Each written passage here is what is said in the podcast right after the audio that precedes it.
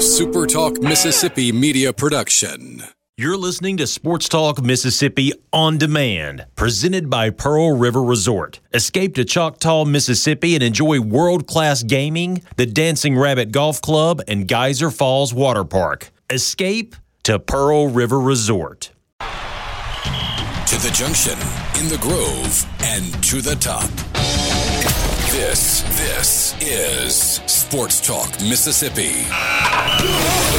On your radio and in the game, right here on Super Talk Mississippi.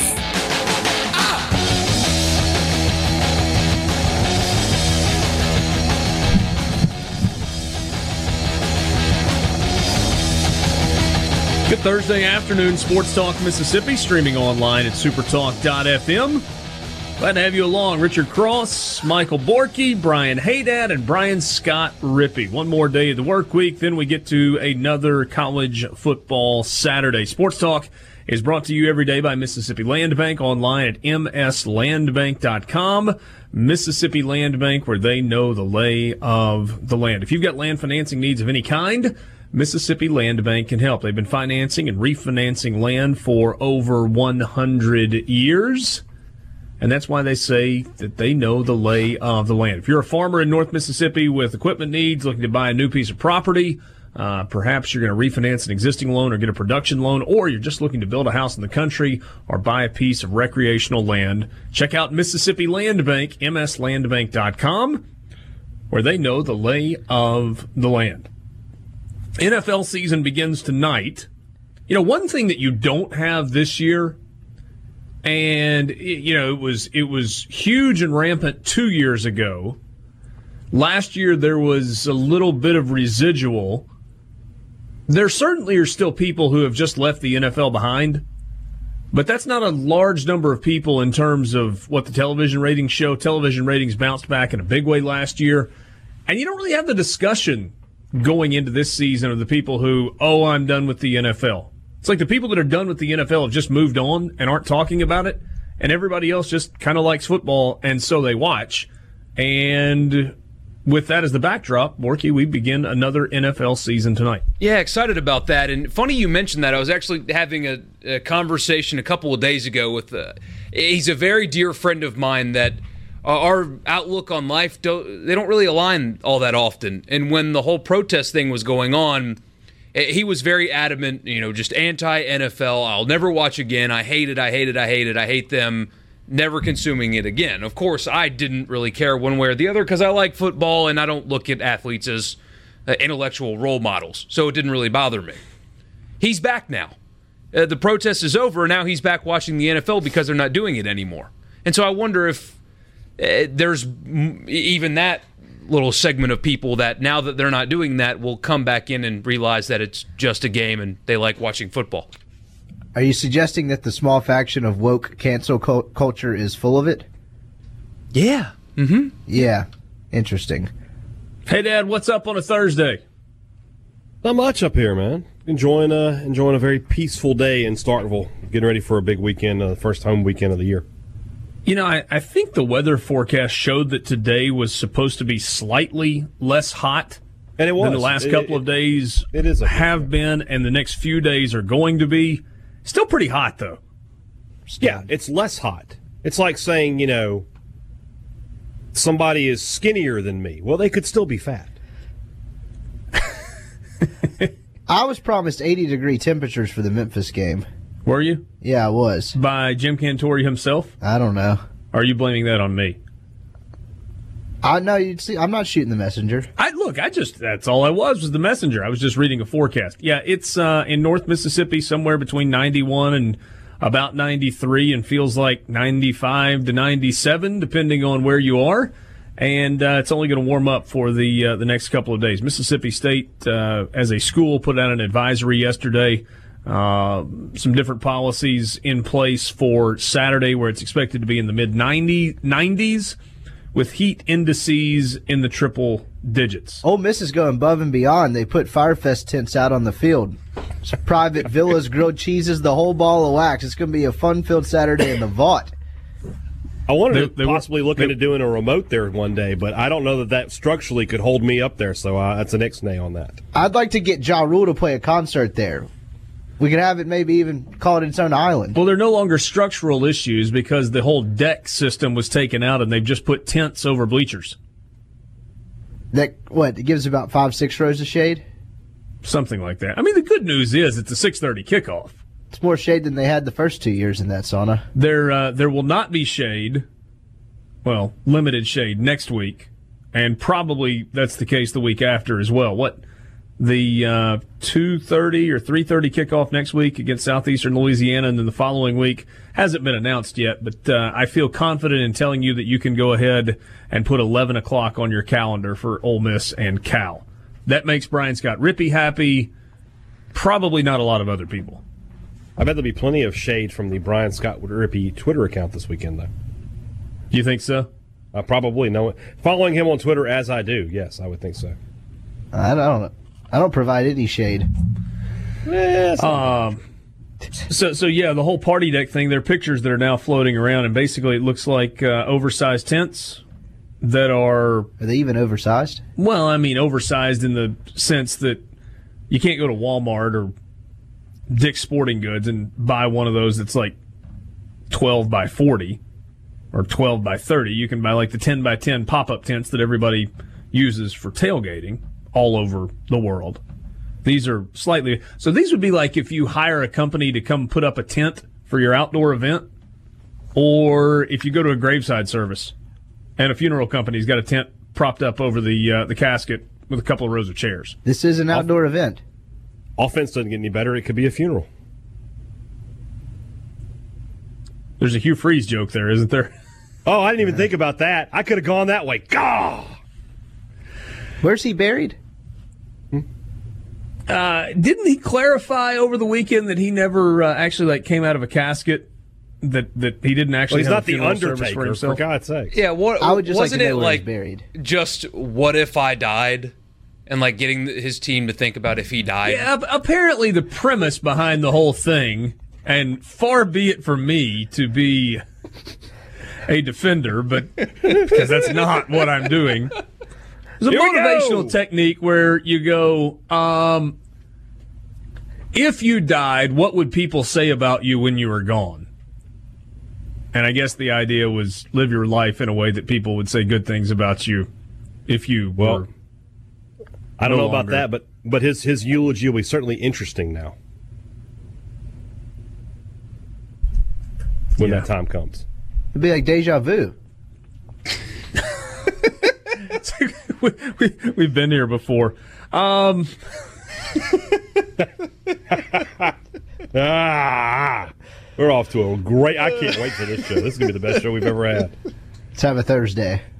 let's have a Thursday. A bunch to get to this afternoon. Lee Sterling from Paramount Sports trying to kind of get it rolling a little bit. Off to a little bit of a slow start with his picks uh, through the first couple of weeks of the season. Trey Schaap will join us on the Farm Bureau phone line. He is with the Buzz in Little Rock on the radio there, and uh, guys we've been friends with for a, uh, a long time. And John Cox, the voice of the Southern Miss Golden Eagles, who will be high above Davis Wade Stadium on Saturday, calling the game for uh, Southern Miss Radio Network, will chat with us in the five o'clock hour. Also, uh, Mike Frazier from JUCO Weekly as we preview week two of the JUCO football season in Mississippi. There were some interesting results in uh, in week one. We talked about that a little bit on uh, Friday of uh, of last week. How big of a mm, I'm not sure what the right word is to use here. What what would it take for you to willingly behave in a way that caused you to forfeit 29 or 30 million dollars potentially? Sixty to sixty-five million dollars. yeah, exactly. A really big bank account? I mean, if I if if I if I could have that kind of you know, you know, the heck with you money, then yeah, maybe I would do it. That was a well amended uh, comment. I had to think for a up. second. I Yeah. couldn't, I couldn't I couldn't figure out how to how to make it work. I did. I know another phrase. So, with all of the drama that has surrounded. Antonio Brown, it was finally time for football season to begin, and we, I think, the four of us kind of settled on the fact that, you know what, for as crazy as he is, the end game here was Antonio Brown didn't want to go through training camp. He didn't want to go through preseason games, and it felt like things would settle a bit as they got to the start of the regular season. Well, Mike Mayock, formerly of the NFL Network, now the general manager of the Oakland Raiders, decided to send Antonio Brown a letter on behalf of the Raiders organization informing him that in addition to the $40,000 that he had already been fined, he was going to be forfeiting another $13,000 or so in fines because of workouts that he missed along the way. Antonio Brown did not appreciate that. He took a screenshot of the letter. He added some of his personal thoughts to it about his own team hating on him and popped it on Instagram. And now the Raiders have suspended him. And there are a lot of people that are pointing to the fact that this could fall under the conduct detrimental to the team, could cause him to forfeit $29 million and that there's actually recourse for them to recover a million dollars in signing bonus as well.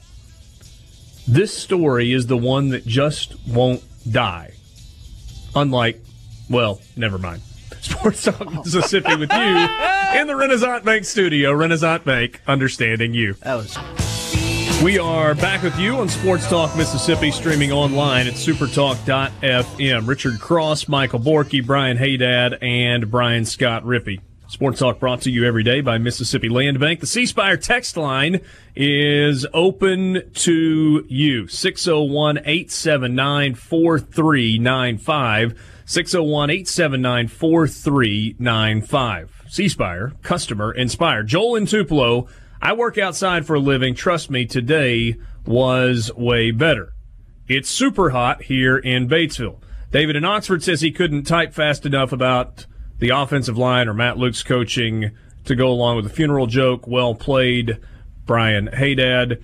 Uh, Jeff suggests that uh, getting in an argument with Mike Mayock is a bad idea. Shay in Canton, who has a monument company, they make headstones for funerals, and I'm sure other monuments along the way as well.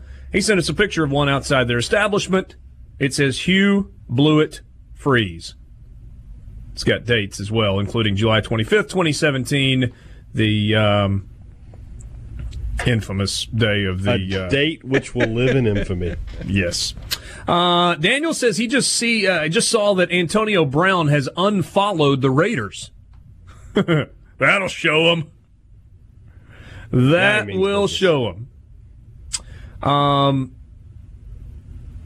Philip is outlining a number of issues. Uh, Philip is from Starkville, outlining a number of issues uh, at Ole Miss. Tyler in Starkville says Ole Miss fire tents or Hugh Freeze hospital bed picks. Can't decide which is better. Why can't we have both? Let's get some it might be Photoshop which is worse, but sure. Yeah. Uh, maybe he meant better from a punchline standpoint. I don't. Uh, I don't know. But they're pretty solid material.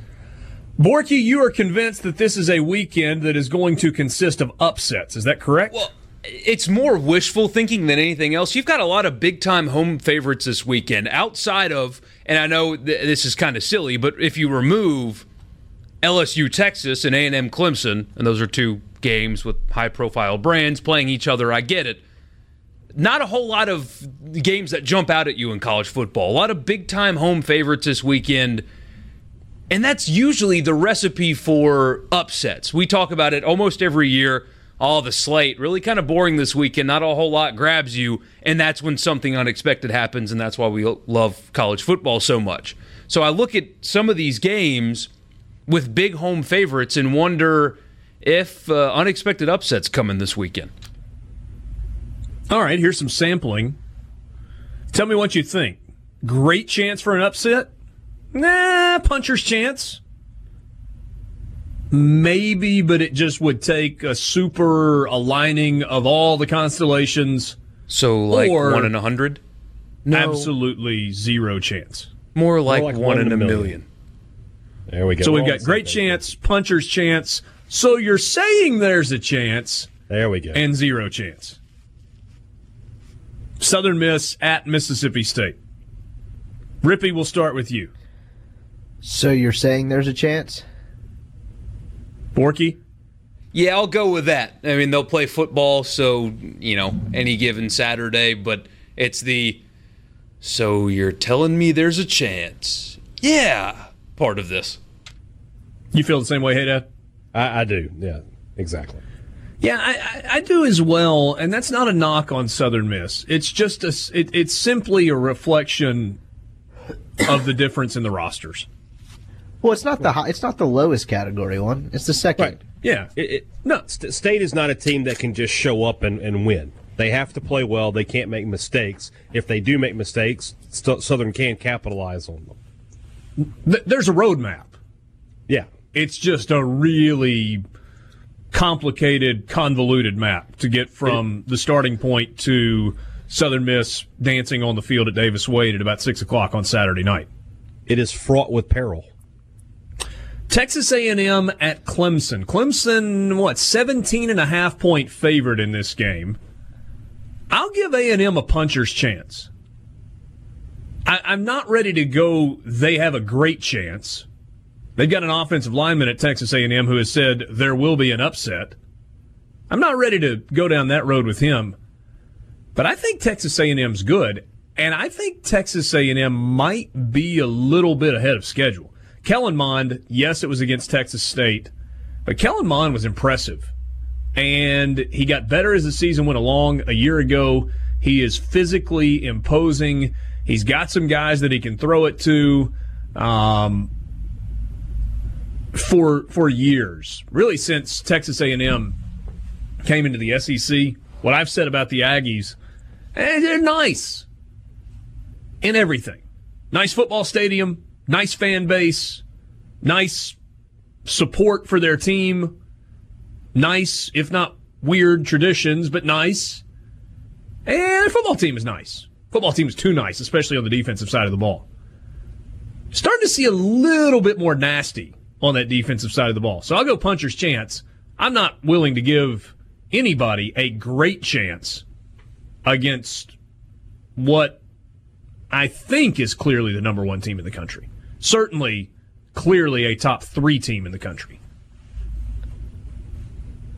Borky?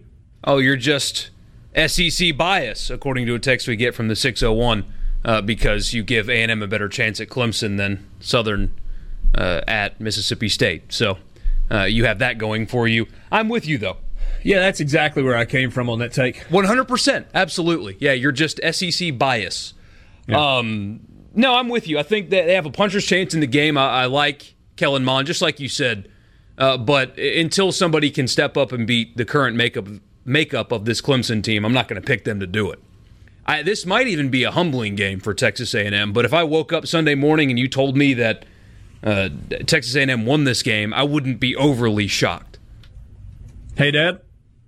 I'm in agreement with you guys. They have a puncher's chance. I thought last year was a no chance game, and A and M played really, really well. And I think Mond is is going to be better this year than he was a season ago. Now, part of that last year was A and M was still floating between Kelly Bryant and Trevor Lawrence, and now it's just Trevor Lawrence's show, and it is at Clemson. But to Hey, just but say an SEC team is going in, you know, no chance. That's that's hard to believe. Yeah, and I, not to disrupt that train of thought, but without Kelly Bryant, Clemson does not win that game a year ago. You're right. Yeah, they, they played both of them early, chance. but it was Kelly Bryant who who ended up going the distance and, and making some big plays down the stretch. You in the same boat, hey, uh, Rippee? Yeah, puncher's chance. Cincinnati at Ohio State. Start with you, Rippee. Halfway, so you're saying there's a chance, and halfway puncher's chance. Somebody, I was listening to the radio the other So we day. need a subcategory for the categories. no, but I'm making my own rules. Okay. Um, so but the uh the Dangerous. Someone on national radio the other day, and I can't remember which show it was, pointed out that after the 28 nothing started in like the first what 10 minutes of that game, FAU outscored Ohio State 21 to 17 for the three over three quarters. So, Ohio State I just think Ohio State's kind of playing with their food a little bit. um hey, maybe I didn't watch a ton of the game, but how are you? How does how does a team of that level roster outscore you for three and a half quarters, even if you went up twenty eight to nothing? Just saying, Ohio State has some issues. Cincinnati's pretty good. So well, how does Georgia only kick two field goals in the second half against Vanderbilt? Vanderbilt played better. But Georgia is that much better than Vanderbilt in the same way that Ohio State is that much better than FAU. Probably, but did Georgia allow 21 points? No, they did not. Three touchdowns to FAU at home just seems kind of some issues there. That, that wasn't the guy's total premise, too. Whoever it was called the game. It may have been Joel Klatt. Okay. But so that's why I would put it a little above. So you're saying there's a chance? Yeah, and Cincinnati's a good football team. That's an 11 win football team a year ago. Well, that's part of it as well. And Luke Fickell. I mean, there may be a Luke Fickell factor there. Guy that spent a long time at Ohio State as a defensive coordinator and as an interim head coach. And you know that's a chip on your shoulder type game. Yeah, they, you would think. They're like an hour apart. Didn't Fickell play at Ohio State also? I think he did. Maybe I made that up. Might have. You guys have a thought on Cincinnati and Ohio State? Um, Puncher's chance. Stranger things have happened. Yeah, by the way, Luke Fickell is a Columbus, Ohio lifer. Okay. Oh, yeah. He not only not played at. Ohio State, but he was born and raised in Columbus, Ohio. So you know that dude wants to go back there and beat them. But beating You know UCLA Michael Borky would hate him. would hate Luke Fickell? Yeah. He's fine. Hey, he's, a, he's an Ohio State guy. He's a cockroach. I forgot that Borky had called Ohio State fans cockroaches. It's cockroaches. just you can't kill them, and they're everywhere. hey, we'll uh, we'll circle back to a couple more of these games. Army at Michigan, Vanderbilt at Purdue, Tulane at Auburn, Cal going to Washington. We'll look at those a little bit later this afternoon. When we come back on the Farm Bureau phone line, Trey Schaap will join us from 103.7 The Buzz in Little Rock. We'll talk Arkansas Razorbacks as they roll into Oxford on Saturday night. 1 0 after a uh, very ho hum win against Portland State to start the season. We're back after this in the Renaissance Bank studio. Farm Bureau phone line. Check out favorites.com and go with the home team. Ole Miss and Arkansas Saturday night, Vaught Hemingway Stadium, 6:30 kickoff on the SEC Network. Trey Schaap knows the Arkansas Razorbacks well, covers them for 103.7 The Buzz in Little Rock. You can follow him on Twitter at Trey1037 The Buzz. Hello, my friend. How are you? What's What's up, Richard? I'm doing good. How are you? Are you did we wake you up from a nap? You sound like you're mad or asleep no, or something. I'm I'm good. It's all good. I wish I was getting off the golf course, but it's a little hot for that. It is certainly a little warm uh, for uh, for that right now. I saw somebody after uh, after Saturday's results suggest that Ole Miss and Arkansas should gather in a circle at midfield, hold hands, and watch a trash uh, pile burn in the middle, and then just call it a uh, a draw. Can we see better than that on Saturday night? I think you might see two really good defenses out there. I think uh, Arkansas's defense has improved from last year. I think Ole Miss's defense um, has improved from last year as well. So I think you might actually see a couple of good defenses on the field. And for those that you, you know go way back and like the old Smash Mouth football game, I think this is one that you might have on on Saturday. I know that Arkansas, obviously, with Chad Morris, wants to be a wide open spread attack, run a lot of RPOs and and uh, I just don't see them being able to do that well against Ole Miss. Now they they might they might come out with some kind of different game plan, obviously, than what they did against Portland State when Chad Moore said they were pretty vanilla uh, for Ole Miss. But um, boy, I just I, I don't see it being a high scoring affair on Saturday. Trey, I think when we were in, in Hoover this year, we talked about the fact that this was a game that was vitally important for both of these teams because both are desperately trying to navigate their way back to the postseason. And at, best, both of these programs are, you know, a year or two, maybe three from being where they want to be, where fans feel like they should be. Has anything changed in your mind since we talked about that back in July? No, I think I think this is a pivotal game for both both institutions, both programs, and it comes in week two. Um, I think if you're Arkansas, if you win this game, you come home, you feel good going into the Colorado State game, a game that you're going to try and get revenge on after what they did last year in Fort Collins to Arkansas, scoring 17 un- unanswered points to beat the Razorbacks, and and then Arkansas has San Jose State in Fayetteville uh, two weeks from this Saturday, so they could be four and zero if they are able to win Saturday in Oxford before they go to Arlington to take on Texas A and M. You look at Ole Miss losing game one; they need to get in the win column, and they can start SEC play with a win if they beat Arkansas on Saturday. So it's a pivotal game for both teams. When you I'm assuming you were there on, on Saturday yeah. to watch the opener against Portland State kind of watching from afar and listening to part of it coming home from Memphis and going back and watching highlights, it didn't feel like there was a lot that was impressive. So, what were the, the positives that you took away besides the fact that Arkansas got the win?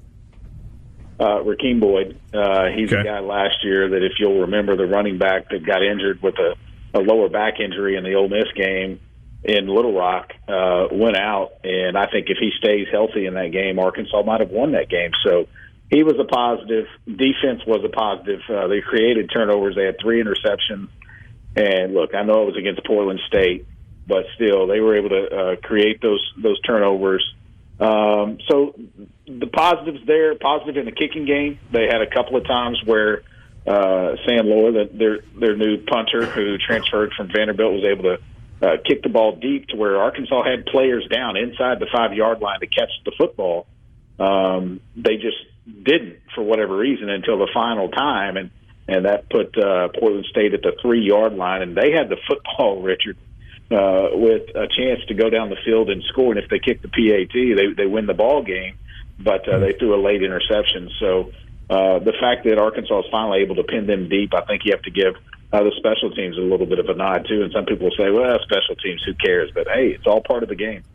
You mentioned Smash Mouth a second ago and said that, you know, with, with improved defenses maybe on both sides, you could see a game that, that plays out a little bit more like this. Given what Rakeem Boyd did a year ago against Ole Miss, and given what Memphis was able to do on the ground, going for about 200 yards on the ground in the season opener, do you anticipate a, a, game plan that even though Chad Morris is known for kind of opening it up and throwing it all over the yard, a, a, plan where Arkansas comes in absolutely dedicated to running the football?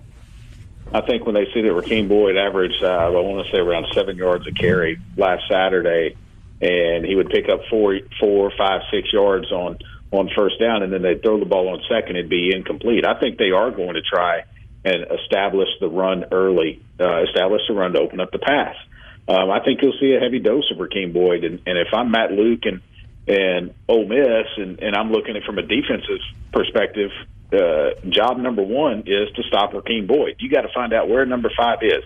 Is he the best number five that Arkansas has ever had? No, that was Darren McFadden. But mm-hmm. he still wears the same jersey uh, number, and uh, he doesn't look like him, but he uh, puts up some pretty good numbers himself. Trey Schaap on your radio from 1037 The Buzz in Little Rock. Sports Talk Mississippi streaming online at supertalk.fm. So Ben Hicks gets the start. We heard a lot of people kind of, it was almost like it became a f- familiar talking point during the offseason. Well, Ben Hicks is going to be the starter, but won't be surprised at all if Nick Starkel at some point wins the job. Do you buy into that, or is this going to ultimately ben, be Ben Hicks' team? No, I, I do buy into the fact that Nick Starkel could ultimately win the job. He's a guy that didn't get on campus until after he was done with his spring semester at Texas A&M.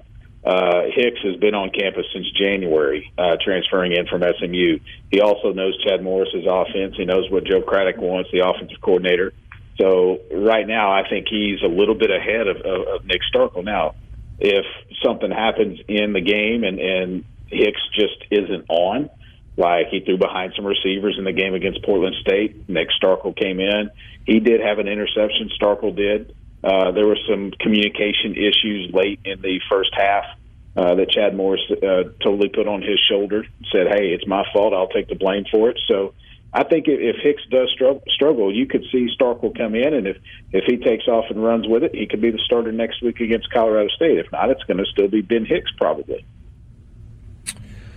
Trey, what's the overall mood of the Arkansas fan base right now?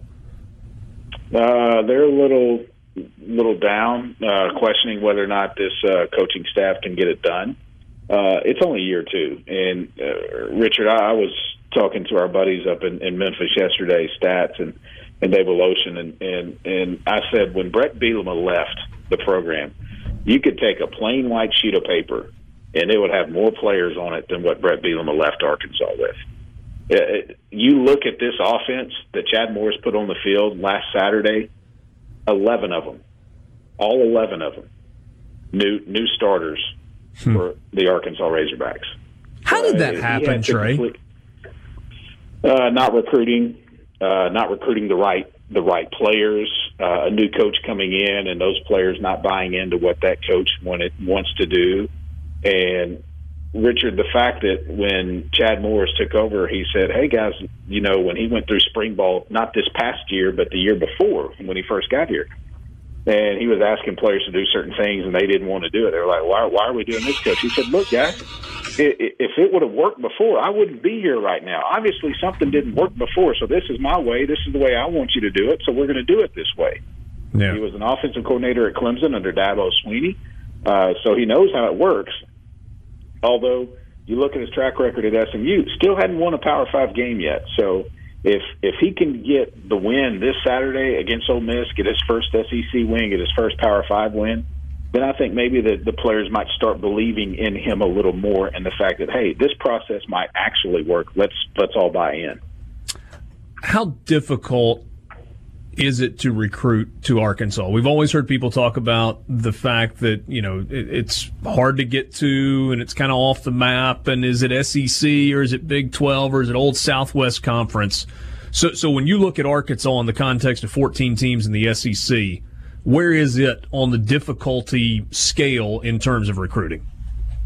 I think it's easier than Missouri. I think it's easier than um, South Carolina. I think it's easier than Lexington, Kentucky. I think it's easier to, than Nashville, even though you look at Nashville, it's a major city, but it's easy to get to Fayetteville.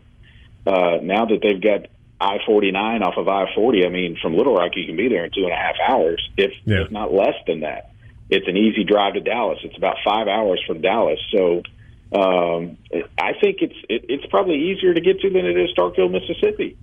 Um, so I, I think it, it it's it's gotten a bad rap, but once people go there and see the facilities, I think they're actually blown away by it. They're like, "Wow, this is actually very nice." Uh, and Fayetteville has grown up. It's not like it was 10, 15, 20, 30 years ago yeah. Um, Richard, it's actually a, a nice town, and and in fact, Northwest Arkansas is about to surpass Central Arkansas in in, uh, in uh, terms of uh, population. Uh, population. Yeah. It, it, has been a remarkable renaissance, uh, or maybe not even a renaissance, but a, a, growing up, as you described it just a second ago. Good stuff, Trey. Look forward to uh, seeing you on Saturday here in Oxford. Should be a fun one. Ole Miss and Arkansas, SEC opener for both of those teams. Thanks for your time. Yeah. I'm looking forward to it, buddy. Are you going to have any special things on the sideline to help keep you cool? Because I hear it's going to be pretty hot down there. I think that's called shorts. Oh, we'll see you, bud. Thanks to Trey Schaap for joining us on the Farm Bureau phone line. Check out favrates.com and go with the home team. When you go to that website, type it in F A V E. It's like Brett Favre without the R. So favrates.com there is a, a, spot where you can type in your zip code. It you know shows exactly where you live, and then it takes you to a screen that will give you the opportunity to get a quote on home insurance and a quote on auto insurance. Or you can bundle those coverages together and have a chance to save money. Uh, you're getting competitive rates. A lot of times you do have the ability to save money over who you uh, are currently dealing with if you're not with Farm Bureau. And on top of that, you're dealing with a Mississippi based company and local agents who know you, likely, who live in the community you live in. Maybe you see them at church, maybe you see them at the ballpark, maybe you see them at the grocery store. And people just like you, and they understand what you're going through, and they're people that will be there for you in the event that you need insurance. Yeah, you buy insurance not because you want to, but because you have to protect to protect you in bad times. You don't have to get on the phone and talk with somebody you've never heard of in your life before. If something bad happens, you want to pick up the phone and say, Jack, it's Richard. Blair, it's Richard. I need you to help me. I just had a wreck. Or storm came through last night. I've got roof damage. And there's somebody there immediately and they're taking care of your claim. That's why we encourage you to go with the home team at Mississippi Farm Bureau. Um, C Spire text line is open 601 879 4395. Borky, you say it's public service announcement time? Yeah, it's time for a public service announcement. Or we could go back to upsets. Your call. We got time for upsets. St. Petersburg, Florida. The Centers for Disease Control and Prevention have issued a warning. It's very important. Don't, don't, do not kiss chickens. The CDC has linked salmonella cases to families raising poultry in their backyards. There were 235 cases reported in the last month, bringing the total number of reported cases to over 1,049 states, including 16 in Florida. Two thirds of the people who got sick reported contact with chicks or ducklings. A quarter of those infected are children. All kinds of bad stuff comes from uh, salmonella, most of it stomach related. You can use your imagination. Poultry owner, uh, owners are advised to wash their hands thoroughly after handling birds and to not, quote, kiss backyard poultry or snuggle them and then touch your face or mouth. Rippee, you look like you have a deep thought as it pertains to this. Nope, was holding in a sneeze or a cough. Couldn't decide which one was coming. But yeah, it seems like common sense. It does. I'm probably not kissing any live animals, but I guess that's not so common. I don't know. My brother got salmonella. From kissing a chicken? No, I don't know how. Actually, I don't want to speak. Are, are you him. sure that that's not how he got it? pretty positive? It sounds like Hadad might have that. Salmonella? No, my stomach's no, that, that was Rippee that coughed. that was me. Um, yeah. Ever since y'all made fun of me about the cough and Rippee's dying. Whew. He is struggling. It's been a rough week. Ever since I said I don't get sick, I've been feeling weird. Hadad, do you raise chickens? No. I've got a Well, buddy I- that does. I'm not even kidding. It, it's not an uncommon thing. I know lots of people that have small chicken coops, tired of paying too much for eggs, and so they raise their own chickens. And then you've got eggs, and in the like organic world that we're living in, Yes, well, I'm not one of those people. do you buy organic food so that you can avoid pesticides and whatnot? No. That's that's. I feel like that's a sham and a and a, and a, a debacle. Yeah. Um, my wife's a big fan on the organic stuff. What well, does I that didn't mean do? to call your wife a sham, but I'm just saying. No, I, I, it's just you know, I mean, I certainly don't subscribe to all the things that she does, but I also don't, don't argue with it. It's just like it's not worth arguing. That, if that- it- that's that's smart man right there. well, I mean, it's more of a at the end of the day, if she's right, then good for us, and if she's wrong, what difference does it make? Yeah, true. What were you going to say, Rippee? What is what like? What's the benefit of organic? Well, the idea with organic stuff is that it's not as mass produced, and you don't have as much use of pesticides and chemicals in the raising of fruits, vegetables, animals, etc. I feel like I've eaten worse, You have. We all have. so why bother? And we didn't eat organic stuff growing up. But, well, I mean, there, there are lots of studies out there that the use of chemicals is related to cancer and other things like that. There's a reason our life expectancy continues to go up, you think it's because we're eating more organic food? or just learning more about what we shouldn't be having. Porky, it would not shock me if you one day decided to go down the road of raising chickens. Just don't make out with them. Hey, to be honest, I mean, think about this. If I told you that there's a, a CDC warning issued in a certain state to not kiss your chickens because people are getting sick, what state would you have guessed? Probably Montana. Arkansas, to be honest. Oh, well, see, Florida is always the first thing I think of. A when Florida man. can't stop kissing his chickens. Sports Talk Mississippi with you. So the CDC says don't kiss your chickens. More coming up, the Renaissance Bank Studio. Back with you on Sports Talk Mississippi, rolling into the four o'clock hour on this Thursday. Richard Cross, Michael Borky, Brian Hadad, and Brian Scott Rippee. About 15 minutes from right now, we'll be joined by Lee Sterling from Paramount Sports. We'll take a look at a little NFL action tonight and also look ahead to some games of interest this weekend. John Cox from the Southern Miss Radio Network will join us in the 5 o'clock hour.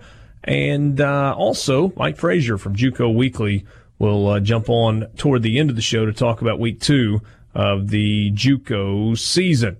Um, Sports Talk is brought to you every day by Mississippi Land Bank. You can find them online at mslandbank.com.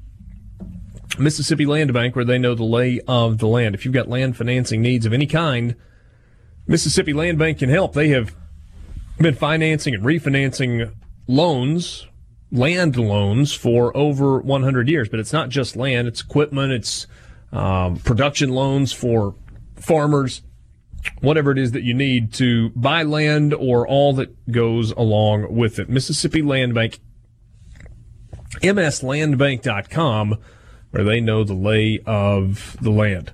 A couple of things that are coming up we want to uh, let you know about. Georgia Blue, which is one of the fastest growing restaurant brands in the state of Mississippi, is opening a new location and they are inviting all military and first responders to be their very first guests on Wednesday, September 11th Georgia Blue is opening the doors on their new Madison location. Military and first responders will not only get to be the first guest, but also their meal, your meal, is at half price. If you'd like to attend, visit georgiablue.net slash 911 to RSVP.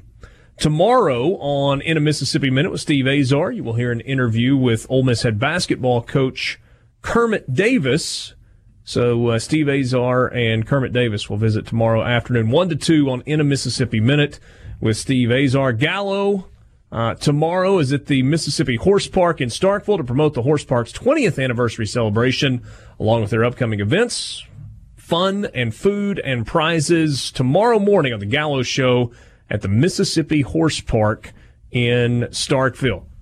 And you can join both the JT show and us, all of us at Sports Talk Mississippi for the 19th annual University of Mississippi Banking and Finance Symposium in Oxford at the Convention Center. You'll hear from State Treasurer Lynn Fitch, Glenn McCullough, Executive Director of uh, MDA, Warren Stevens, who is the CEO of Steven, Stevens Inc., and uh, more, plus uh, technology trends in the banking industry, funding strategies, and a whole lot more. For more information, on the uh, Ole Miss Banking and Finance Symposium, go to OleMissAlumni.com. Let's go back to these games we were talking about earlier uh, on the is there a chance for an upset this weekend scale? The scale we were using was great chance, puncher's chance, so you're saying there's a chance and zero chance. We gave Southern Miss, so you're saying there's a chance. Texas A&M, a puncher's chance. Cincinnati, somewhere between a puncher's chance and eh, not likely at all. Army at Michigan. I feel very unpatriotic in saying this, but I'm giving Army zero chance.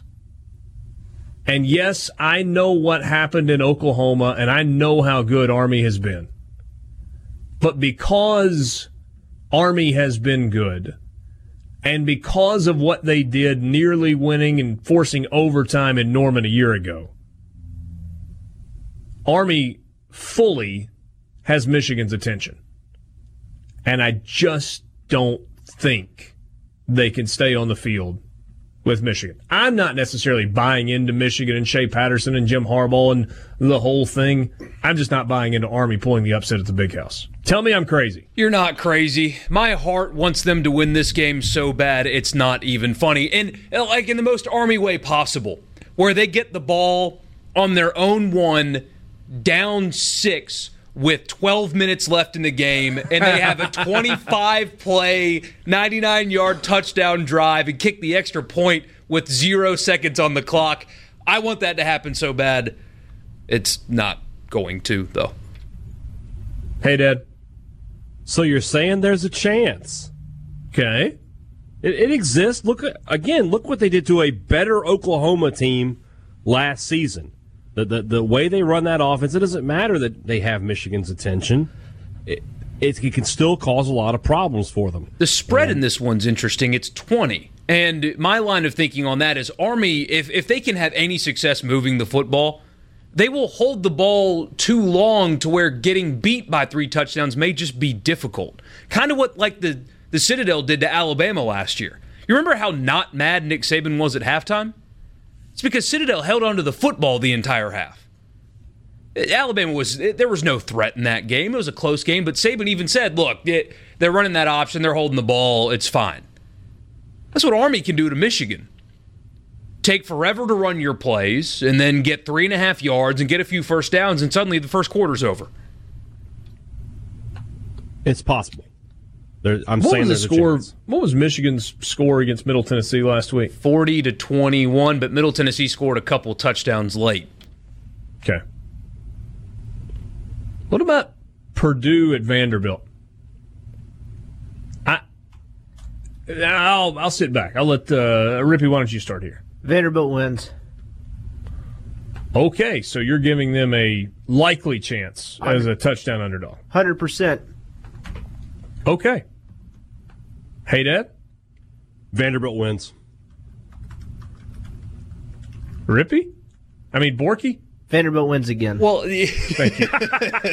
well now, now I don't feel popular, man. Uh, I may just need to go against the grain just because. But yeah, I think wrong team favored here, and it's a touchdown spread. But uh, man, after what Purdue did with Nevada last week, or Nevada as they correct people, there's bumper stickers and T-shirts that they sell, like the University of Nevada, that say it's Nevada, not Nevada. By the way. Um, but with the way those two teams looked last Saturday, you're telling me that that Vanderbilt's eight and a half points worse than what you saw from Purdue? I'm not buying it. I give Vanderbilt a great chance to win the game, but I am certainly not going in the Vanderbilt wins category. Just not doing it. Um, no, Vanderbilt was competitive in the second half against Georgia. I think Georgia was not terribly interested after boom, boom, boom, touchdown, touchdown, touchdown their first three games of the year.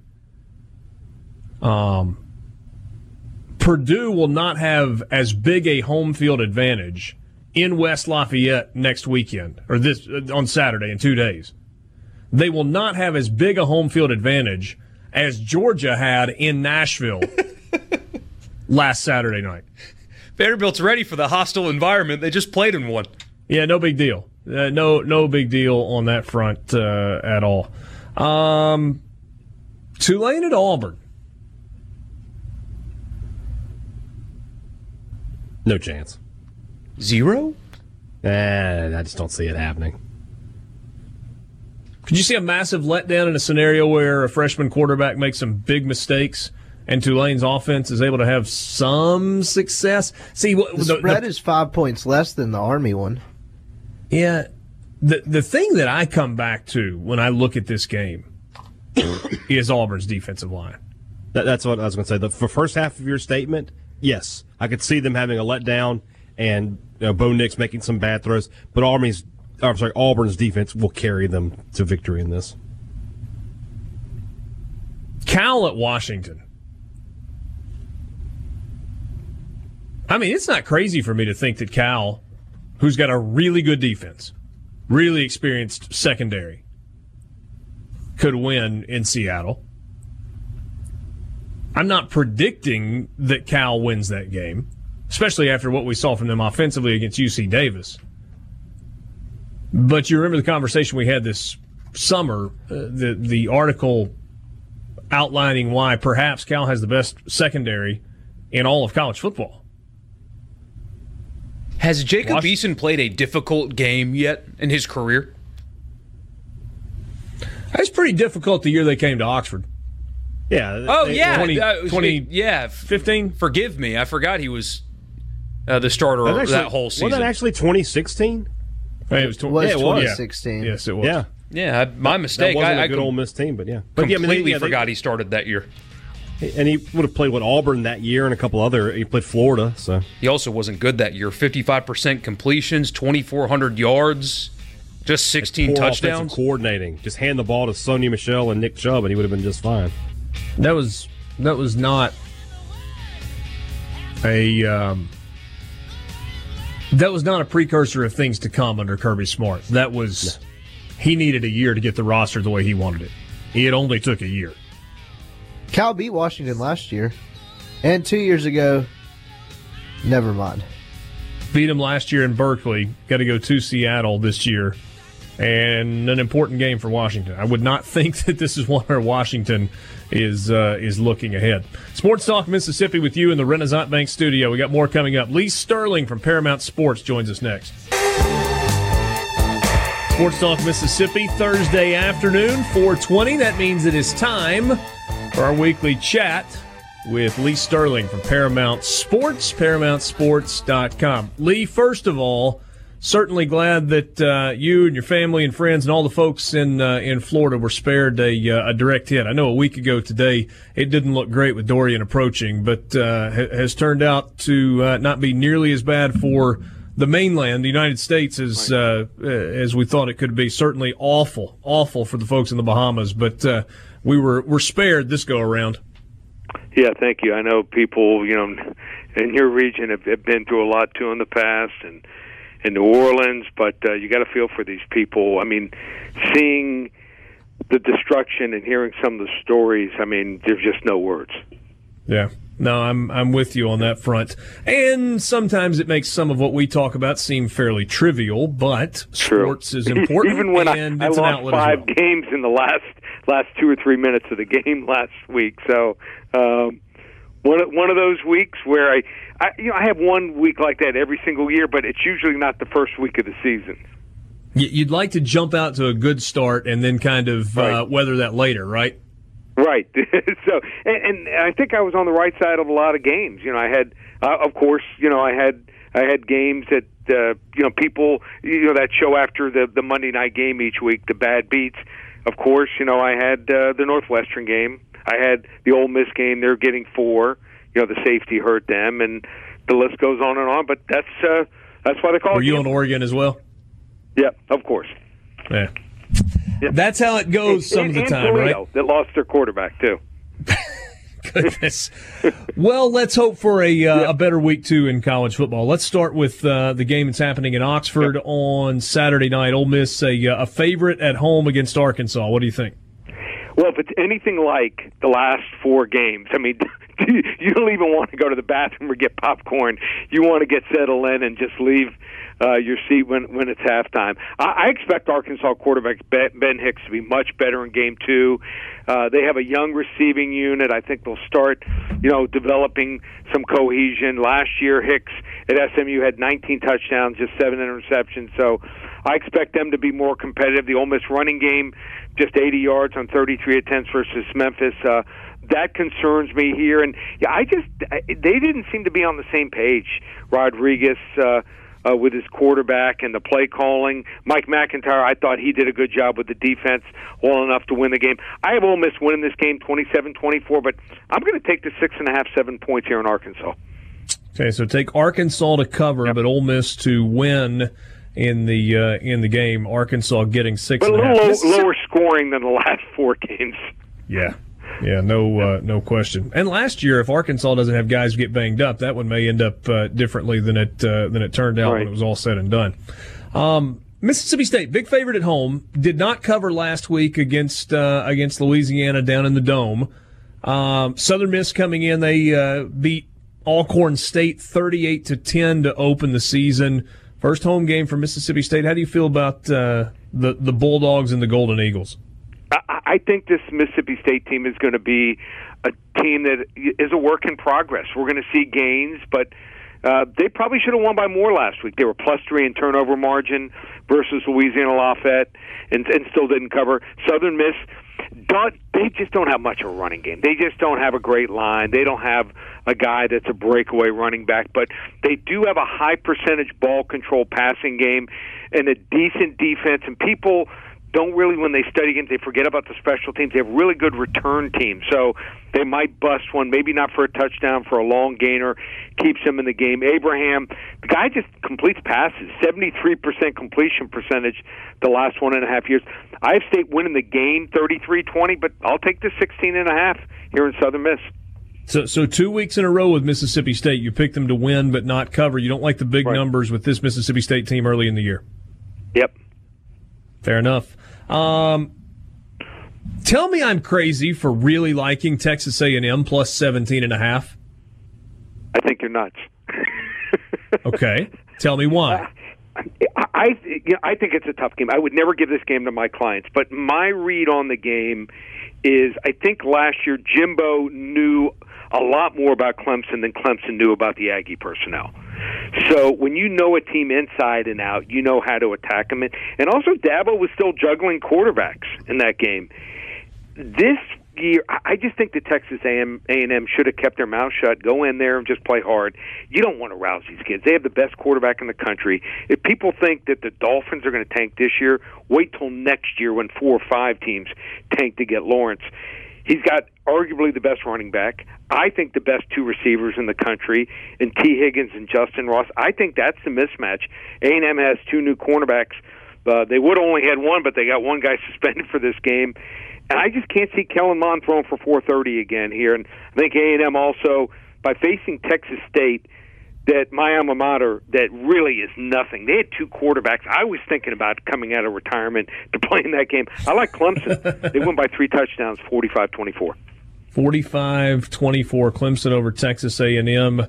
Um, going to be a great matchup in Austin yep. on Saturday night with LSU, whose offense looked different. Uh, I, I, know yep. that it was against Georgia Southern, but it looked different. It looked like what we've. It feels like most years been told it's going to look like. Joe Brady, NFL influence in the passing game. They're headed to Austin, and Tom Herman, pretty good big game coach. He is. How about this? Two conflicting trends. Herman, as an underdog, he's thirteen and two with Houston and Texas. Wow. I don't know what he does to prepare his teams, uh, but he's like Fitzgerald from for Northwestern. They just do something special. They have the kids ready to go. As a big favorite, not so good, but you look at the top tier teams in the SEC, and I'm talking about the Alabama, the Georgia, the LSU, and the Auburns. The last four or five years, they've just dominated these non-conference games against uh, other conference teams. You know, like in the Big 12, Pac-12, Big 10, and ACC. So those I kind of you know cross out each other. LSU, I don't know what Georgia Southern was planning. Well, I, I think their defensive plan was to try to force them to throw the football. They were lining eight, nine guys in the box, and LSU took advantage of them. Give them credit. I think they're going to score some here. But here's the guy I think that's the difference maker in the game, and he might be the one guy who can play without running backs. And Texas is down to just one one guy scholarship running back, their starter, but every other the next five guys are done for this game.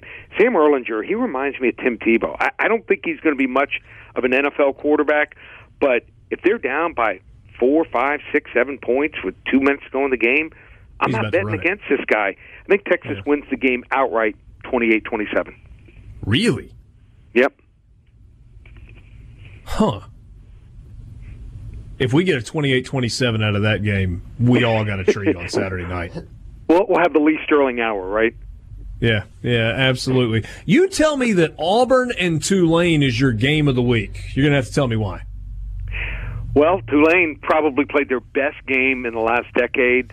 Auburn, it's going to be interesting to see what they can do now. You know, that was a big game. They lose that game, and and that the wheels could have fallen off.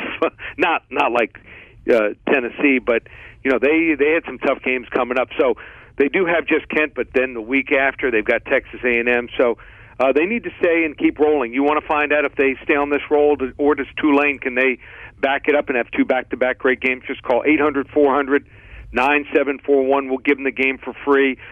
Uh, a lot of free stuff on the website. Let's say you want to check out another big game that I'm breaking down and predicting. And there's some big ones around the country: Ohio State, Cincy, Nebraska, Colorado, USC, Stanford, Miami, North Carolina. They're all on the website. You can check them out. ParamountSports.com. And my first 40 to 50 unit play of the year goes this Saturday. I think I've spotted a mismatch where the line's off two or three touchdowns, you want to get the game, just go to the website, ParamountSports.com. Give me a lean on the NFL season opener tonight with uh, with Chicago and Green Bay. Well, history will tell you that, that Green Bay's the the play here.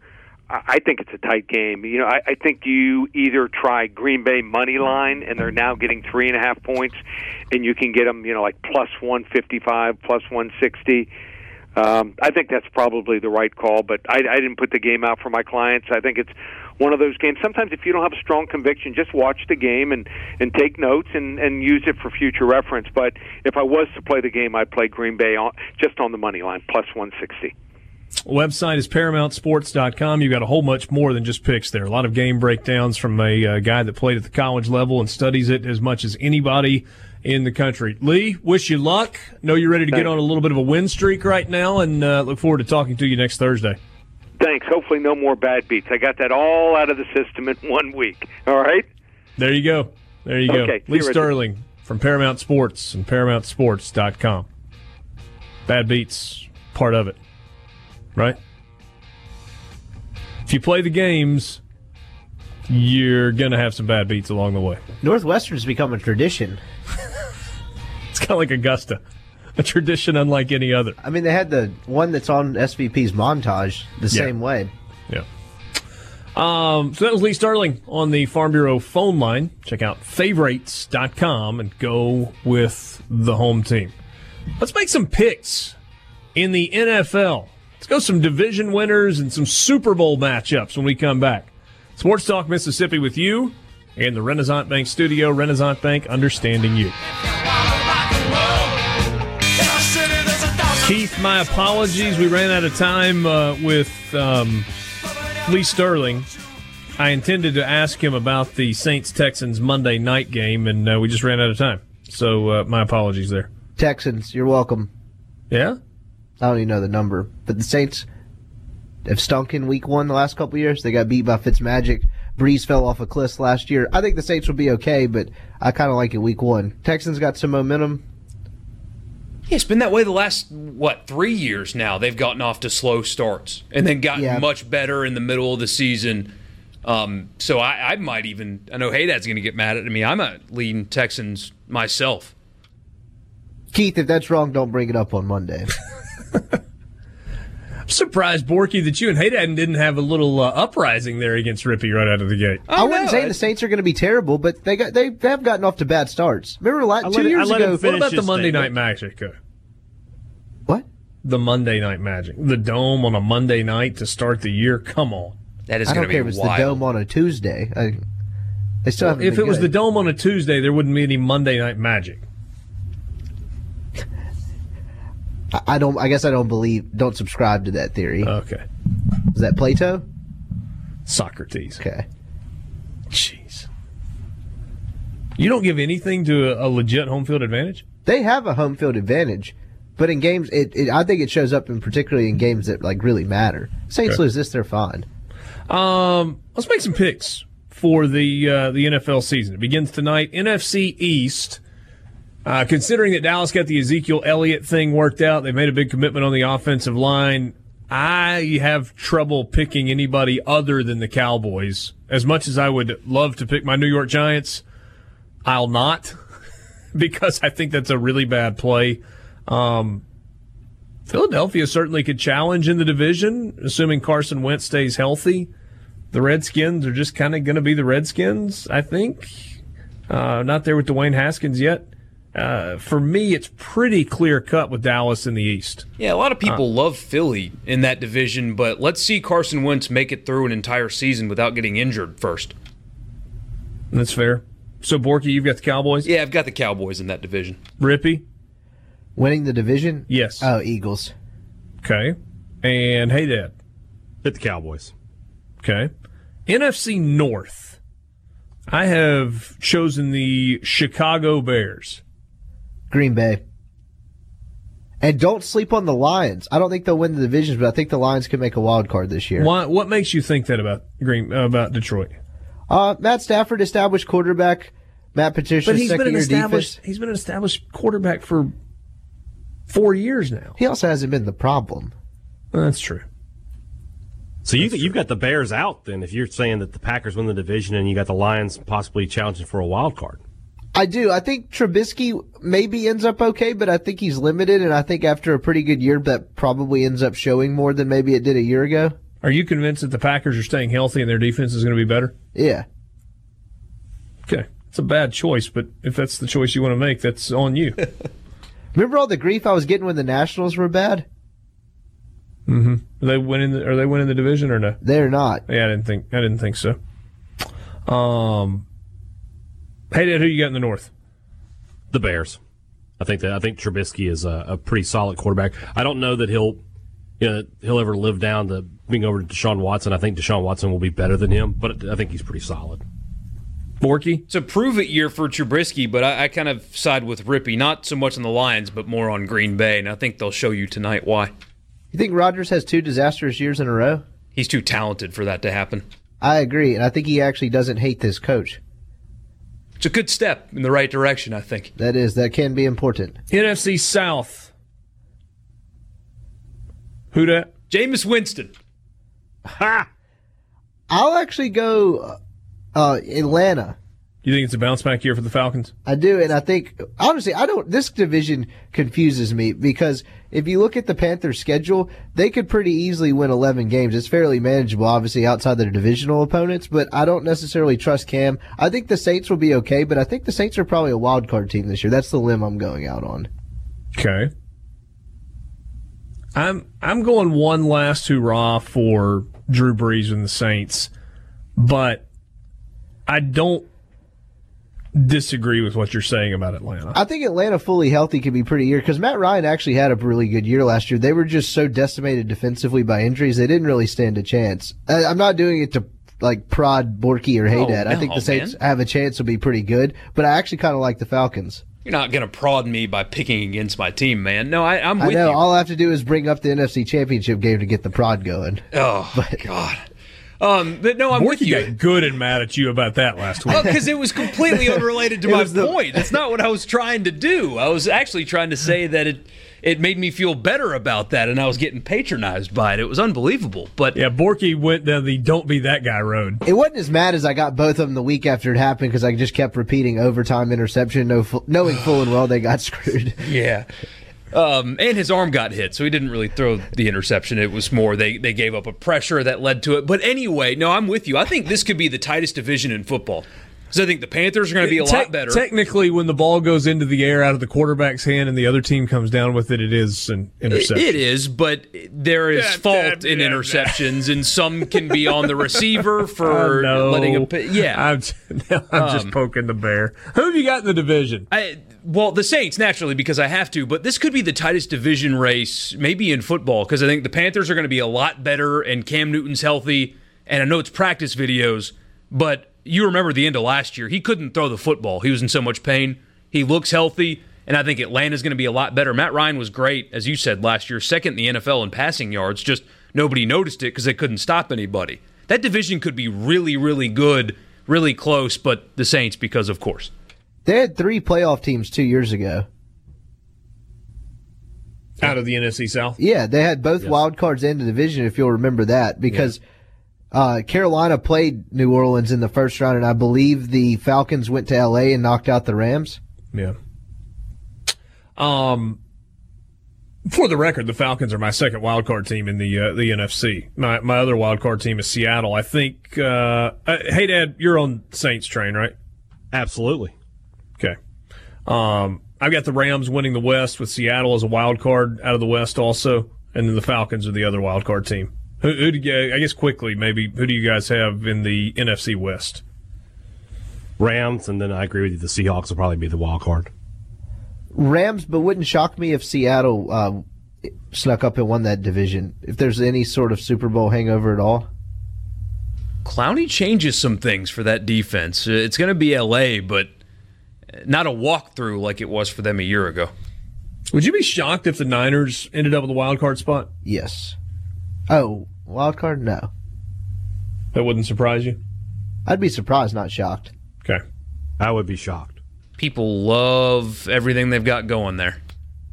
Like I said yesterday, you know, to jump up to eight and eight before I start talking about the playoffs. Playoffs? Playoffs. It's hard to tell though because he was undefeated as a starter and then tore his ACL in week two or three last year. Yeah. AFC side of things, are we all on board with the Patriots winning the East? Of course we are. I think I'm bullish on the Bills. Are you? No. Okay. Just seriously. uh, what do you do with the AFC North? I actually think this is a fairly competitive division. I'm picking the Steelers to win the North, but then I've got Cleveland as a wild card team. exact same thing. Yep, that's uh, that's about right. You could end up in a scenario like Borky was just talking about, where three teams get there. The Ravens could get, be the other wild card, but the Steelers will probably win the division. So you're sold on Lamar Jackson? I don't know that I'm sold on him so much, but the Ravens are just one of those teams that, that the organ they're an organization that knows how to win. So I won't be completely surprised if they do. I've got the Texans winning the AFC South and the Jaguars getting the second wild card spot in the AFC. I'm higher on the Jaguars than most. I think the Texans will win the division, but if there's ever a year, if you talk about what Borky called a prove it year, Marcus Mariota and the Titans, if there's ever a year you just had a generationally talented quarterback just up and retire because he is in so much pain. Like, if you're not going to win the division this year, then I don't know what you do going forward with the quarterback. So, Texans, but Titans on the hot seat. Okay. I was talking to Steven from News Mississippi earlier, and tell me if you agree with this, Rippee. I said if Mar- if uh, the Titans miss the playoffs this year, they will move Mariota and draft a quarterback. I would agree with that. And then Tannehill's the starter as they bring the guy along slowly if yep. they keep him. I would agree with that wholeheartedly because at a certain point, I don't know what you do. Uh, Titans are the weirdest franchise in the NFL. People forget they're a team half the time, and two years ago they won a playoff game and fired their coach. Nobody does that. Yeah. Um, Borky, who do you have in the South? Houston? Yeah, I'll take Houston, and I still think the Colts are going to finish second in the division. Really? It's a roster that was built to win. Andrew Luck, no Andrew Luck. It's still good enough to finish second in that division, get a wild card spot. Are we all picking Kansas City to win the AFC West? Chargers. I'm just going to go out on a limb. Okay. I think they they were they put a, pushed them to the brink last year after a slow start. I think if the if the Jaguars don't get the second wild card spot, then the Chargers do.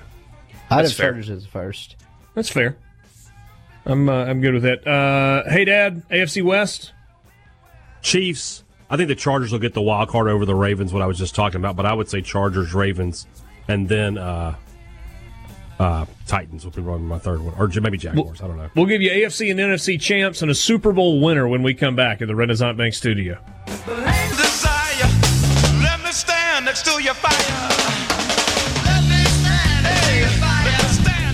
Sports Talk Mississippi with you on this Thursday afternoon, rolling into a uh, another college football weekend, an NFL game tonight with the Bears and the Packers. So we went through, we picked divisions, division winners, we picked wild card teams. Who got in the Super Bowl? Hadad, I'm going with you first. Who's in the Super Bowl at the end of this season? I think we're finally going to get the matchup that, if nobody else has wanted to see it, I have, and that's Saints Patriots, Brees versus Brady, with the Saints getting going out on top. So you just decided to go full on homer pick. I mean, aren't the Saints like the second most favorite team? It's, it's not like I'm a, I'm a, I'm a you know a, a Broncos fan and I went there. Yeah, that's fair. I understand that. So you've got but the yes. Saints but beating yes, the Patriots in the Super Bowl. That's that's what okay. I'm calling it. Yeah. Borky, give me a Super Bowl matchup. You know, the NFL is usually praised for its parity, but I think we'll kind of have a boring playoff situation. I think it's going to be LA again and the Kansas City Chiefs this time in the Super Bowl, and the Chiefs will win. Boo.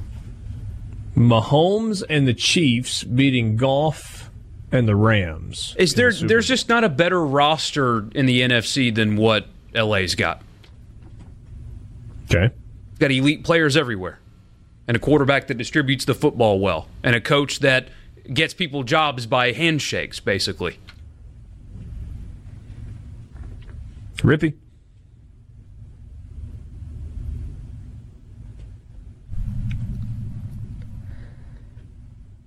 Tension mm. is palpable. I have a couple of ones that are kind of out there, but I think are more realistic than you think. Packers Chargers. okay. But I'll probably. That's a little out there. I'll probably end up going Seattle, Kansas City. I don't hate that. The first one was my out there one, if you couldn't tell. Yeah, I, I could tell. You. I um don't hate that Chargers pick though, especially if they get their running back back somehow. I just and if there's a like fanboy inside of me, I don't even like Philip Rivers that much, but a guy to play in the NFL that long and never make a Super Bowl is just the amount of like scar tissue. And I don't mean that as a joke because I know he played you, that one AFC title game on a torn ACL, but you just want to see him wear the bolo tie, right? No, I want to see his 15 kids parade on the field as he's holding the Lombardi Trophy, and it's like a small herd. Do you think all of them would wear the uh, ear protection? I don't know, but there's enough of them to clean up the confetti by themselves. I, I want him to get to a Super Bowl. Tell me not to do this. Tell me not to pick Dallas to go to the Super Bowl. Ooh. This is going to make people mad. They don't have the quarterback play to do it. Well, uh, Borky, that's what's holding me up. I, people get mad, whatever. I don't care. That's the one holdup for me. I, I'm not sure. I don't think Dak is a Super Bowl quarterback. I could be wrong. But at the same time, Trenton Dilfer won a Super Bowl. And no, I'm not equating Dak Prescott to Trenton Dilfer before people soil themselves. This will be his but, best shot to do it. It's yeah, too late. I'm soiled. Other, if he has all the other pieces in place, I think he. Could, I don't think it's unrealistic at all that Dak Prescott could get to the Super Bowl with the offensive line that he has, the running back that he has, and the defense that he has if they stay healthy. And I'm not saying they'll get there in spite of him, but he needs help, and I think he has the help. So I don't think that's unreasonable at all. I, I think I'm going Cowboys Chiefs for my Super Bowl Ooh. matchup. That would be the most watched Super Bowl in 15 years. It, I don't know. Cowboys Pats might take the cake. Yeah, Cowboys Patriots would be the, the most watched one. Well, I but if that if his prediction happened, that would then be the most watched Super Bowl in 15 years. Would people love or hate Cowboys Patriots? Hate it. Absolutely. They, but it. they would hate watch it. Absolutely. They would hate watch it. I would really enjoy it. That would be awesome. I am How good would New the England, uniform but... matchup be if you had Cowboys Chiefs in the Super Bowl? Good. That's real good. Why would people hate that? Just because it's Brady and the Patriots again? People and hate people Tom Brady like because Cowboys. And they hate the Cowboys. Yeah, those are the two most loved and hated teams in the NFL. By the way, with my quote unquote out there odds, that's the fourth best odds to win the AFC versus the third best odds to win the NFC. So, so not insane. No. What are the Cowboys' odds to win the NFC? Uh, for whatever this place is, I have pulled up. It is plus one thousand. It's right in the middle of the pack. Okay. I mean, that feels like a little bit of a flyer, but whatever. Giants are plus 5,000. That would be more of a flyer. See if the Giants can even beat the Cowboys in the season opener. Eagles are minus 200 to win that division with the Cowboys at plus 25. That's a heavy favorite to win a division. Sports Talk Mississippi, two hours in the books. College football fix next with you in the Renaissance Bank studio. T. John Cox joins us right now from the Southern Miss uh, radio network. He is the radio play-by-play voice, and uh, I think is at Southern Miss's practice. John, appreciate a few minutes of your time. Is it is it warm in Hattiesburg like it is in North Mississippi? I think I, I checked the uh, the thermometer a few minutes ago. I think it was 97 here on that. So it's it's a little warm, but uh, I don't know. Feels pretty good. Beats beats the alternative. I'd rather it be that than uh, 41 tonight. Yeah, I uh, I guess you're right. What was your takeaway from the uh, from the opener? Obviously, a win. Uh, a couple of really big special teams plays. Uh, what did you think in Game One, the uh, the win against Alcorn State?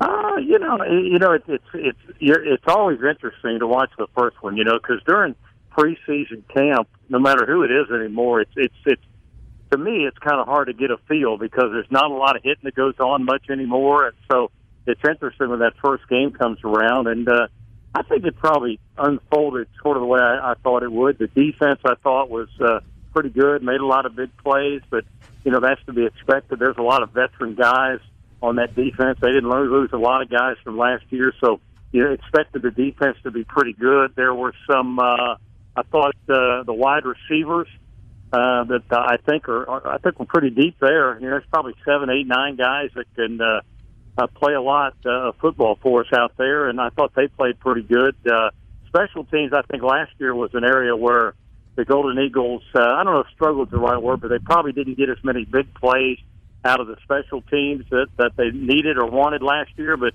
they kind of fixed that pretty quick when uh, Jaylond Adams took the opening kickoff of the ball game back for a touchdown. Just the first guy to do that, by the way, at Southern Miss since Bubba Phillips did it back in 1947, and uh, then later brought a punt back for a touchdown. So I think I think uh, it, it probably developed kind of the way I thought it would. Uh, I think the offense, the guys that tell you there, they want to get better and be a little more consistent maybe than they were uh, last Saturday against Alcorn, but. I think the defense was what we thought it would be, and I think special teams shows that uh, they've got a chance to make a difference this year. You talked a second ago about depth at receiver. Jordan Mitchell with seven catches, had a really nice game, 133 yards. Quez Watkins, though, not in the mix for these first two. What does his return, uh, assuming he comes back next week for, for week three, what does that do to that receiving corps given the depth you were talking about? Well, it, obviously it adds to it. Plus, you get a guy who has been that big play receiver for you the uh, you know the first couple of years of his career, and uh, but I think probably maybe it helps a little bit. Uh, you know, some other guys have had to step up, but I think when you get Quez back in, it just adds uh, to the targets that Jack Abrahams uh, you know has to throw to. You know, Jack last year was the most accurate as far as completion percentage in the country, and uh, you know, when he's got uh, choices like Quez Watkins and Jaylond Adams out there, and Jordan Mitchell and Neil McLaurin, and uh, or guys like that, man, that gives them a lot of folks to go to. So when you throw Quez back in the mix, uh, a guy that's already proven he's an all conference type performer, I think that just maybe gives that offense a little more confidence. 96 yards net rushing against Alcorn State. I know that's one area where you would look and go, mm, you really would like to see that number better. How much does Trivenskey Mosley being out hurt the running game, and do you see room for improvement? Is there an opportunity for growth, or is that going to be an area of concern going forward for Southern Miss? No, I think it's kind of a combination, to be honest with you. I think, I mean, obviously losing a guy like Trivenskey, uh, you know, hurts you, but, you know, Big Steve Anderson is very capable. Uh, we saw the true freshman uh, from Flowood, D. Baker, play last week, and you know he's back there. I think on kickoff returns and also uh, as as a running back. Uh, so he he's going to make uh, get better and better. Uh, then they got a guy named Kevin Perkins who's going to step in there and probably play a lot this weekend. So and then you know I think it, it's kind of a combination of things. There were some uh, changes up in the offensive line, and and some of those guys were probably playing considerable minutes for the first time or, or maybe playing another position. And, you know, you had some guys at running back that didn't have a lot of carries under the belt. So I think kind of a combination, but I think they'll be, uh, I think they'll be better this week. I know that's, they put a lot of emphasis on that, I think, to try to get better at running the football, uh, this week to kind of be able to change things up a little bit. So I, I think, I feel pretty confident that they'll, they'll continue to get better in that department. And then hopefully, uh, Trivenskey will be back shortly and, he'll be back to doing what he can do. John Cox, the radio play-by-play voice of Southern Miss Athletics on your radio right now on the Farm Bureau phone line. Check out favorites.com and go with the home team. Price of poker obviously goes up in uh, in week two on the road in Starkville against a Mississippi State team that beat Louisiana in the season opener. If you've got to paint a picture of uh, the way John Southern Miss has the most success on Saturday, what does that look like? Well, I, you know, uh, you know, I probably would have to say, obviously, the defense has got to be, uh, you know, play well. Uh, I think I think Mississippi State has got some talented guys all over that field offensively. So you know, you gotta you gotta find a way to at least keep them under control. But you know, State's got that defense, and you know, uh, they uh, well that that was the defense. Well, I guess it led the country last year, and uh, you know, they got some talented guys there. So I think probably maybe the key offensively, the Golden Eagles have got to find a way to, to maybe move the ball uh, consistently. I think they've got to take care of the, the football, you know, no matter who you play, particularly a really good team like State. You don't want to give them uh, more opportunities with the football than you have to. So you got to take care of the football. But, but you probably touched on it too. They've got to be able to run the ball uh, effectively. Uh, you know, they've got to find some guys that can, uh, take a little pressure off of Abraham by running the football effectively. But uh, I'm anxious to get up there and watch it. You know, uh, you know, I, I I've been around a long time, and you know, Southern Miss and Mississippi State had that stretch for I don't know 15 or 16 years where we played every year, and some of the best games I've ever been a part of were some matchups between Southern Miss and, and Mississippi State. So I think it's going to be exciting and a lot of fun to be up there in Starkville on Saturday afternoon in front of a full house and uh, you know see that uh, that rivalry kind of be rekindled. It's going to be a lot of fun up there, I think, on Saturday. John, when you when you look at a final stat book, sometimes if, if you just look at numbers, it doesn't always tell the story. And I'm thinking about the fact that there's a kickoff return and a punt return, both for touchdowns, that eliminate offensive possessions for Southern Miss. But even with that said, were you surprised with the number of plays, 59 total plays in, in that game? Or I guess if you add two more drives in, is that number more what you expect it to be? Yeah, you know, I I, I don't really know how many they'd like to have. I mean, obviously the you know the goal is to get it in the end zone any way that you can. But uh, yeah, Absolutely. you know, you, you'd like to think if you take away those two drives there, you're talking it. You know, I don't know, maybe ten or twelve more plays. That gets you up in the 70s. So uh, I don't know that they look at it uh, that way. But uh, again, I think the I think uh, Buster Faulkner, the offensive coordinator, would like to be able to put together you know, a few more lengthy drives and, uh, you know, try to move that football down the field. I, I like to think that we've got some playmakers that can make some things happen there, but uh, you gotta you gotta get things going. So no, I don't think I'd put a whole lot of uh, you know whatever into that number of plays. I just think that you know the two returns, the kickoff return, the punt return, probably took away two uh, what would have been pretty good possessions by the Gold Eagles. You talked about seeing John a bunch of, of really good games in this series and that, that stretch where the two teams played each other every year. Is there a favorite game that you've got between Southern Miss and Mississippi State? Yeah, there's probably two of them. You know, one I always think back on was the, the 1986 matchup up there in the, the stadium in Jackson. Uh, Mississippi State had pinned Southern Miss back at their own two yard line with uh, I don't know three or four minutes to go in the game, and you know Southern Miss was able to put together what was uh, what we called a drive where they went 98 yards for to get the winning touchdown with less than a minute to go. Shelton Gandy scored that uh, the winning touchdown. I always remember that, and then I remember that seven six game.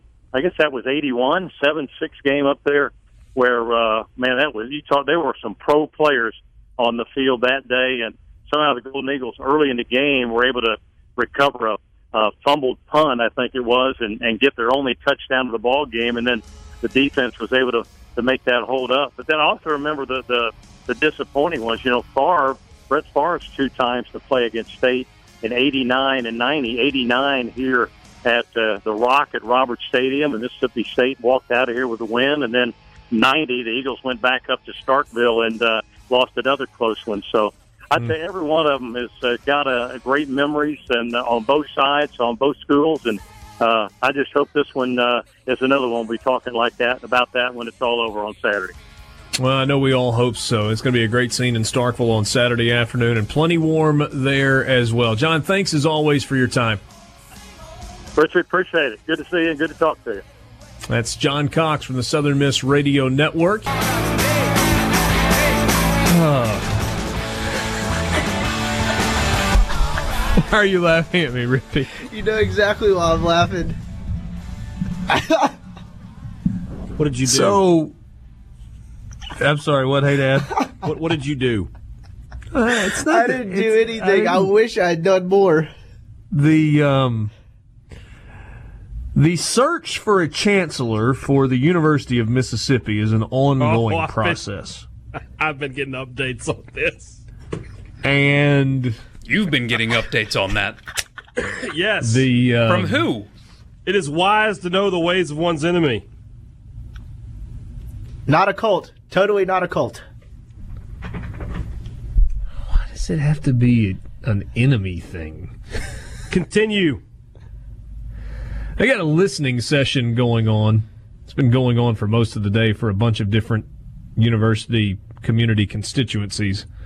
And uh, the last of the day began about three o'clock, and they have uh, allowed alumni to speak. Some who have uh, spoken eloquently, and some who have Full disclosure, we just had vomited a, uh, into the microphone. We just had an, it, it appeared to be an older man call a young lady an AOC wannabe when discussing climate change at this listening session. So these sound super productive.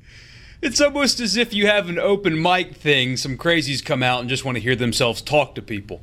No, but it's not just Dear that. I mean, there there are God. there are some extremely well intentioned people who took this very seriously and took this as their opportunity to say, "Look, this is the stuff that that I believe is important."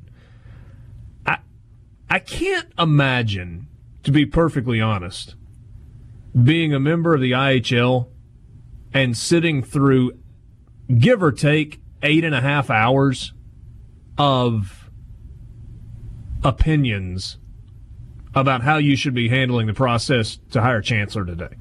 I'm not saying that it shouldn't happen. Uh, I mean, I. I'll say it shouldn't happen. It shouldn't happen. Hold on a This is second. absurd. Uh, you- you tra- There's a if- if you- 39 person search committee. to find someone to refer to the committee that approves the hiring. If you couldn't come up with a more inefficient way to do things, if you tried, if someone said make the most complicated possible way of doing things, nobody, if you sat in a room with a group of people and said we're going to make this as complicated as possible, they couldn't mess it up this badly. It's absurd. It's insanity.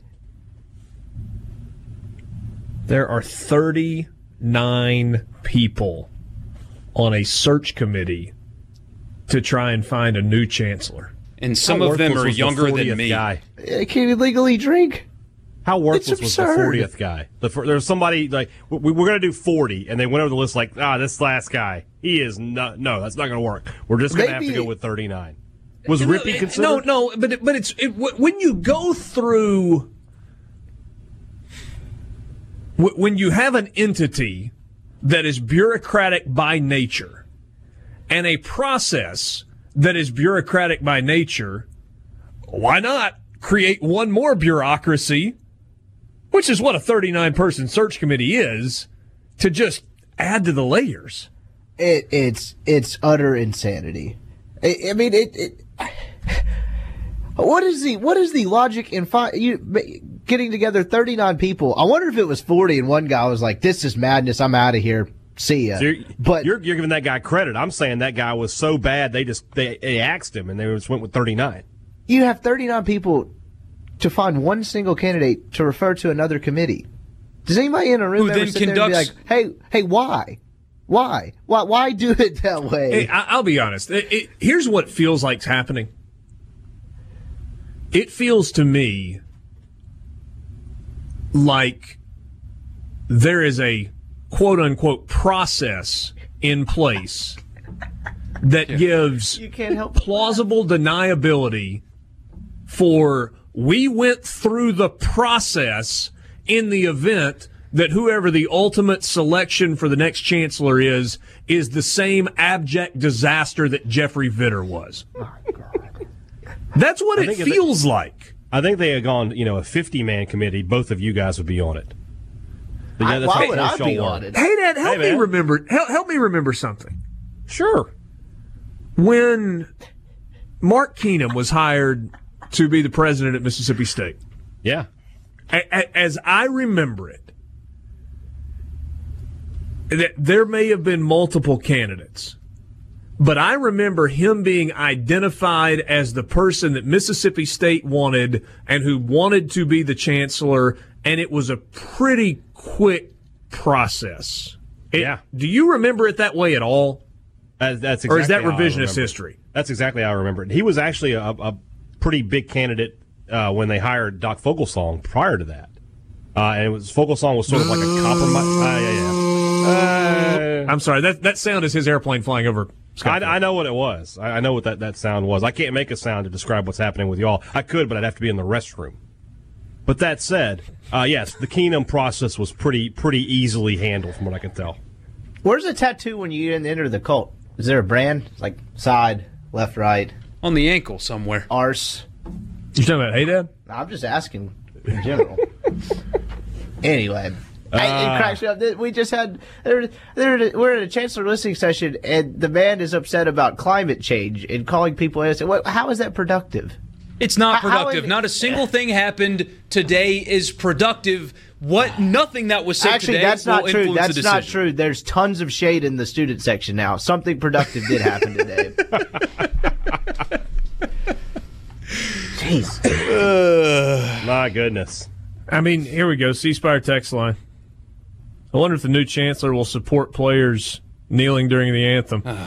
Because that's Actually, job they of the I- hold on, hold on a second. Hold on a second. They actually did follow up with ha ha smiley face. Oh, so thank if you. you're thank, do- thank okay, you. Thank God. Thanks. I was about to say, just take a sharpie and write "I don't get it" across your forehead and just leave it.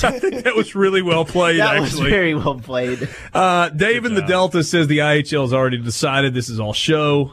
And maybe that's true, but that nothing that was not said true. today. Hey, uh, that is, It's a bad show. false. Then why are they doing it? It's it's not true. That is false. it's not true. nothing that was said today is going to impact the decision one way or another. Can, can I say I, I was actually thinking about this a lot the other day. You know how I would have approached this if I had been in charge of making the hire. You would have hired the right person without fanfare. I just, I. Well, yeah, it's- personally, but no, no. Let me talk. Let me just just for a second think about how I would have gone about doing that. I would have sat back and I would have said, okay, what are we dealing with here? We're talking about a university in the deep south that has a history that it is constantly trying to overcome and move past. That is part of the most successful athletic conference in the country and has plenty of academic achievements to which it can can improve. Who are we to to to whom are we similar? At least like within the same realm or the same ballpark. And then I would have looked at those similar schools and said, okay, who's doing really well right now? Who's growing? Who's putting students out? Whose enrollment's growing? Who's raising money? And once I identified those schools, Alabama would be one. Now, that has nothing to do with football. Record breaking enrollment, unbelievable construction, record breaking fundraising year after year. You're not going and hiring Alabama's chancellor away. But is there somebody directly underneath that, that chancellor who has seen how it should be done and what the process is for growth at a semi similar college or university in the same region of the country. That's how I would have gone about identifying candidates. And then and then certainly look among your alumni base, look among your state leaders and say, okay, is there somebody that stands out so far above everybody else that it becomes a no-brainer? And if it doesn't, then go find somebody that's really good at their job Yeah, but somewhere else makes way too much. and bring them in. makes way too much sense. Is there a is there a, a Dr. Keenum in the Ole Miss group? Right? Is there somebody that everybody would be happy with? Is there a I don't name? know.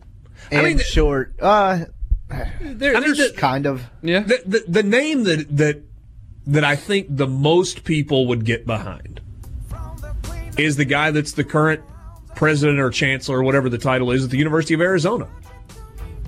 R- Robbins. What's his first name? I believe Robert Robbins. Robert Robbins. Bobby Robbins, I think is what they call him. I mean, this, this is a guy that ran the University of Texas Medical Center.